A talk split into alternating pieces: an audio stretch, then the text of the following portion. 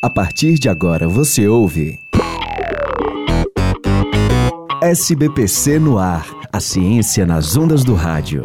Realização: Sociedade Brasileira para o Progresso da Ciência e Universitária FM. Edição: Caio Mota. Produção e apresentação: Carolina Real.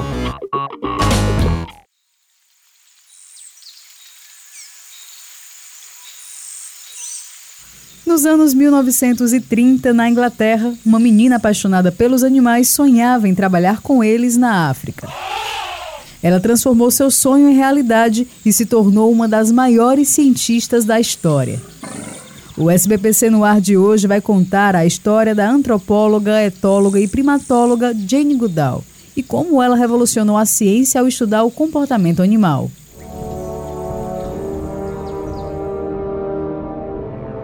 Em 1957, o famoso paleoantropólogo Louis Leake contratou a jovem Jane, que não tinha formação acadêmica, como sua secretária. Leake enviou Jane a uma viagem de campo para Gombe, na Tanzânia, para que ela estudasse os chimpanzés na natureza.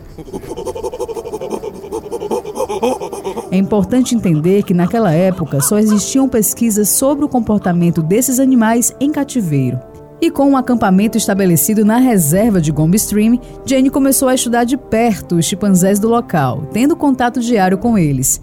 E foi então que ela fez descobertas impressionantes, como explica o etólogo do Instituto de Psicologia da Universidade de São Paulo, Eduardo Ottoni. A Goodall foi uma das primeiras a relatar aspectos importantes da, da cognição e das capacidades técnicas dos chimpanzés ao descrever o uso de ferramentas, né?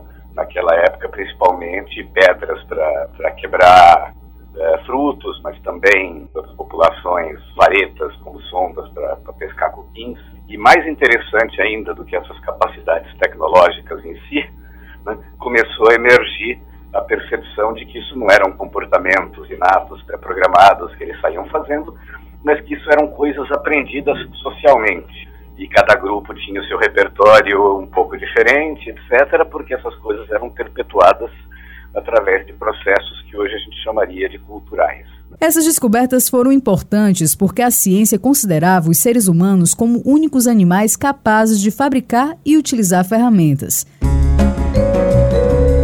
Mas as descobertas de Jane não foram aceitas pela comunidade científica na época. Os cientistas desacreditavam Jane por ela ser jovem, mulher e por não ter uma formação acadêmica. Sério? A pesquisa de Jane ainda foi alvo de uma polêmica. Como ela não conhecia os métodos científicos, ela deu nome a cada um dos animais, quando a convenção da época era dar números para que a pesquisa fosse neutra. O professor Eduardo Ottoni explica que o método de Jane é utilizado nas pesquisas hoje e que essa polêmica ficou no passado.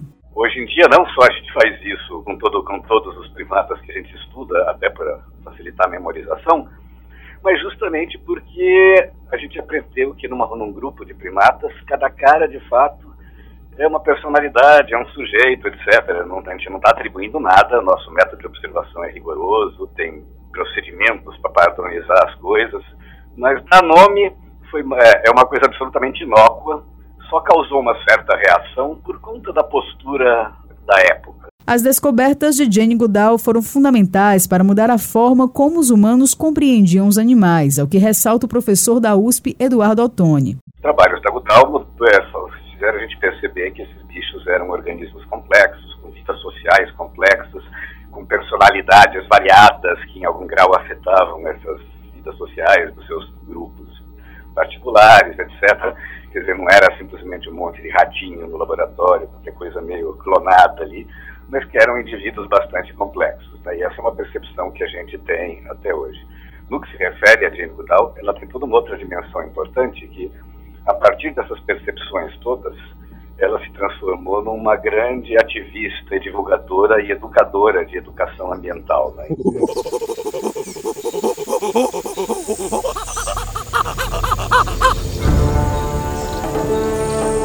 A pesquisa de Jane foi tema de documentários e reportagens em todo o mundo. Ela deu palestras em vários países e defendeu o doutorado sobre chimpanzés em março de 1966, na Universidade de Cambridge. Ahá! Esse foi o SBPC no ar, a ciência nas ondas do rádio. A edição de hoje teve apoio à produção de Fabrício Girão e Igor Vieira. Até o próximo programa. Você ouviu SBPC no ar, a ciência nas ondas do rádio. Realização: Sociedade Brasileira para o Progresso da Ciência e Universitária FM. Edição: Caio Mota. Produção e apresentação: Carolina Real.